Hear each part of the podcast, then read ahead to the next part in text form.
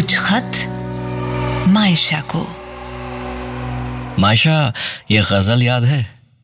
कोई रिश्ता तो नहीं रहा फिर भी। कोई रिश्ता तो नहीं रहा फिर भी, एक तस्लीम लाजमी सी है। आज फिर आपकी कमी सी है। मैं, तुम और गुलजार। मायशा, तुम्हें पता है, हम दोनों के बीच बातों का पुल बांधने वाले ये गुलजार भी तो थे ना?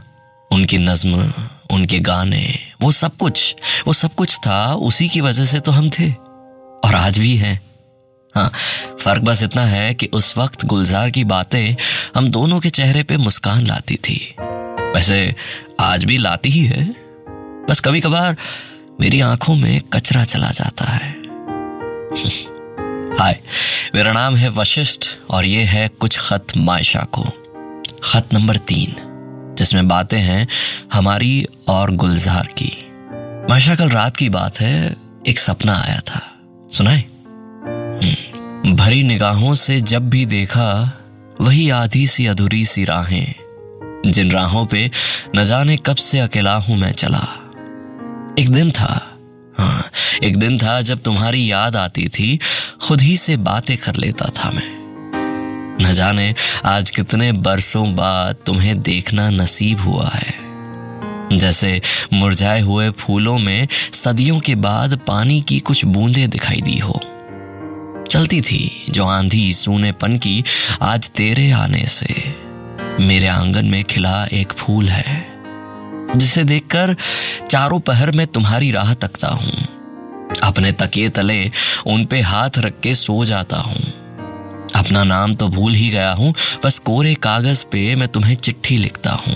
आज आज कितने बरसों बाद उन्हीं राहों से जब तुम्हें जाते हुए देखा, मैं हिम्मत ही नहीं कर पाया तुम्हें यह कहने की कि कुछ देर तुम ठहर जाओ।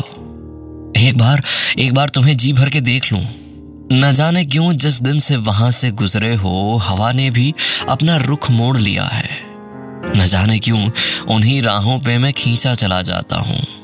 तुम्हारे कदमों तले मिट्टी के हर कण में अपने आँगन को बिछाता हूँ। अकेले मैं जब भी उस मिट्टी पे तुम्हारे कदमों के निशान को देखकर आहें भरता हूँ तो ना ही कुछ कह पाता हूँ और ना ही रह पाता हूँ। आजकल उस राह से गुजरते हर शख्स में मैं सिर्फ़ तुम्ही को देखता हूँ। कितनी बेकरारी सी रहती है कि मैं तुम्हें एक नज़र देख पाऊँ, और जब मन नहीं मानता तो उन्हीं राहों पे मैं सो जाता हूँ। उसी बहाने मैं तुम्हें गले से लगाता हूँ।